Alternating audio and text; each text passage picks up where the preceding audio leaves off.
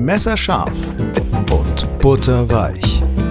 Ein Podcast mit Martina Brandl. Ich liebe Jakobsmuscheln. Jakobsmuscheln. Ich mag schon das Wort Jakobsmuscheln. Ist es nicht ein wunderschönes Wort? Jakobsmuscheln. Und die sind auch so, wie sie klingen. Die sind rund, die sind weich, die sind zart. Die Schale erinnert an Sonnenstrahlen. Und Jakobsmuscheln schmecken nicht wie Muscheln. Das ist das Schöne. Ich weiß, das klingt ein bisschen komisch, aber ich mag eigentlich nichts, was so richtig nach Meer schmeckt. Und Jakobsmuscheln, die haben eben nicht dieses modrige, brackige, äh, dieses, dieses fischige, die, die schmecken nicht wirklich nach Meer. Ich finde, Jakobsmuscheln schmecken, die schmecken eher nach Himmel. So leicht und weich und duftig. Jakobsmuscheln. Was für ein schönes Wort. Ich mag den Klang. Jakobsmuscheln, Jakobsmuscheln, Jakobsmuscheln. Ich finde, wenn man es oft genug ausspricht, dann klingt es mehr wie eine liebevolle Tätigkeit als wie Essen. Es klingt mehr so, als tut man was. Jakobsmuscheln. Oh, lass uns doch noch ein bisschen Jakobsmuscheln. Hm? Wenn Jakobsmuscheln auf meinem Teller liegen, so diese hellbeigen Muschelmedaillons, das ist so ein Moment, da geht es mir tatsächlich wie Faust. Da möchte ich sagen, verweile doch, du bist so schön. Bevor ich die Muschel so auseinanderteile und das erste Stück esse, stelle ich mir vor, dass ich das mache. Die Oberfläche von dem Muschelfleisch ist so glatt. Allein schon davor liebe ich Jakobsmuscheln, weil sie rund sind und glänzend. Jakobsmuscheln haben ja so eine Form wie ein großer Drops oder wie ein sehr, sehr kleiner Käseleib. Beides Dinge, die ich sehr gerne mag.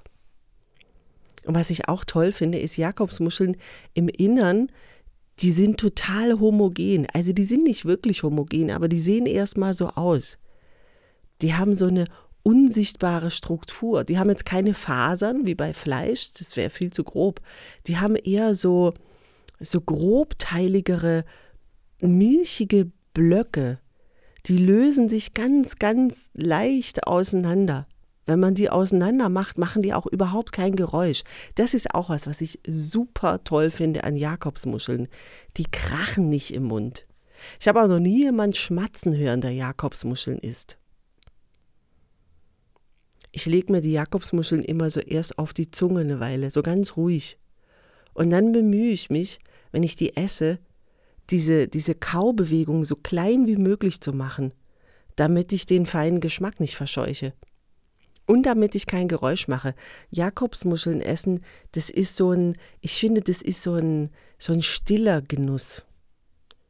Ja, ich würde fast sagen sogar, man isst eine Jakobsmuschel nicht, man gibt sich ihr hin.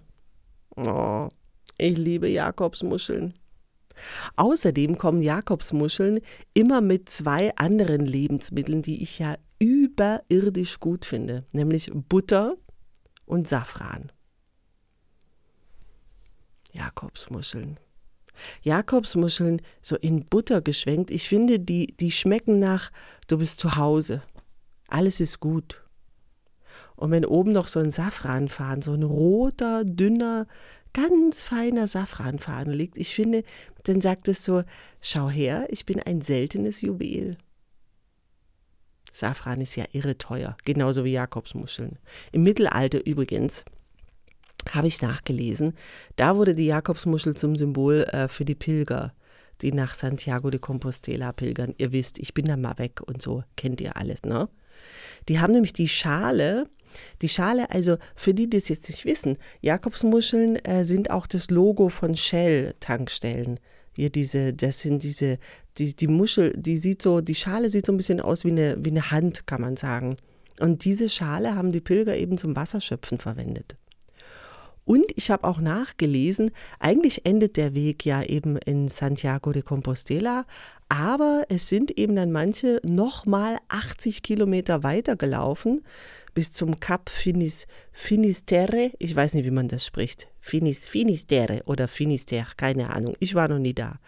Jedenfalls sind die da ins Meer rein und haben sich dann ihre eigene Jakobsmuschel rausgeholt. Und am Ende ihres Lebens haben sie sich dann diese Jakobsmuschel, auf die die natürlich total stolz waren, die haben die am Gürtel getragen oder um den Hals, und dann haben sie sich die ins Grab legen lassen. Ja, Jakobsmuscheln sind halt totaler Luxus. Und das ist auch mit ein Grund, dass ich die so liebe. Jakobsmuscheln sind was Besonderes. Und dass ich mir die ab und zu leisten kann, ist was Besonderes. Und ich genieße das sehr.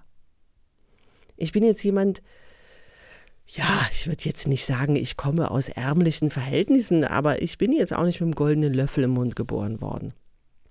Also Essen wurde bei uns jetzt nicht immer nach Lust ausgewählt, sondern nach Vernunft.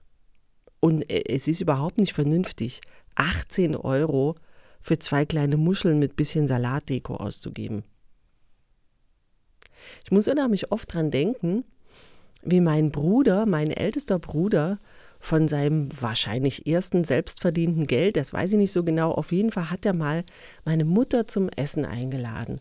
Und meine Mutter hat dann hinterher ganz stolz erzählt, dass mein Bruder mit Händen und Unterarmen so die Preise auf der Speisekarte zugedeckt hat und gesagt, Mutter, du schaust heute mal nicht nach dem Preis, du suchst dir einfach aus, was du möchtest.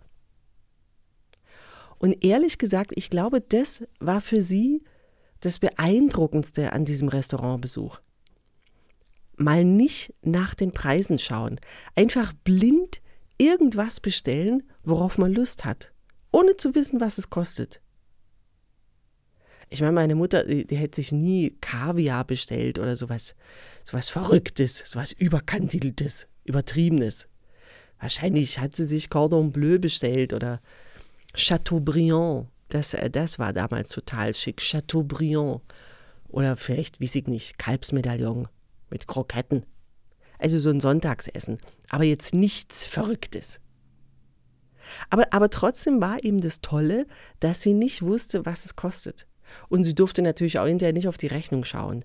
Ein Abend lang hat Geld mal überhaupt keine Rolle gespielt. Aber generell hat Geld bei uns eine große Rolle gespielt, weil wir keins hatten.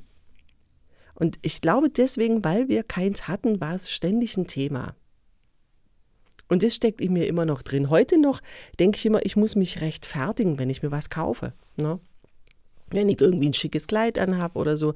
Selbst nach den Shows, wenn, wenn dann Leute zu mir an den CD-Stand kommen und äh, sagen, oh, das ist ja ein super tolles Kleid. Darf ich mal fragen, äh, wo es denn das? Und dann sage ich, ja, ich, ich bestelle mir die bei Top Vintage und die sind gar nicht teuer. Ja, das ist immer total wichtig, das zu betonen. Die sind gar nicht teuer. Das soll wahrscheinlich irgendwie heißen, also ich habe mir jetzt nichts Übertriebenes, Verrücktes geleistet. Ne?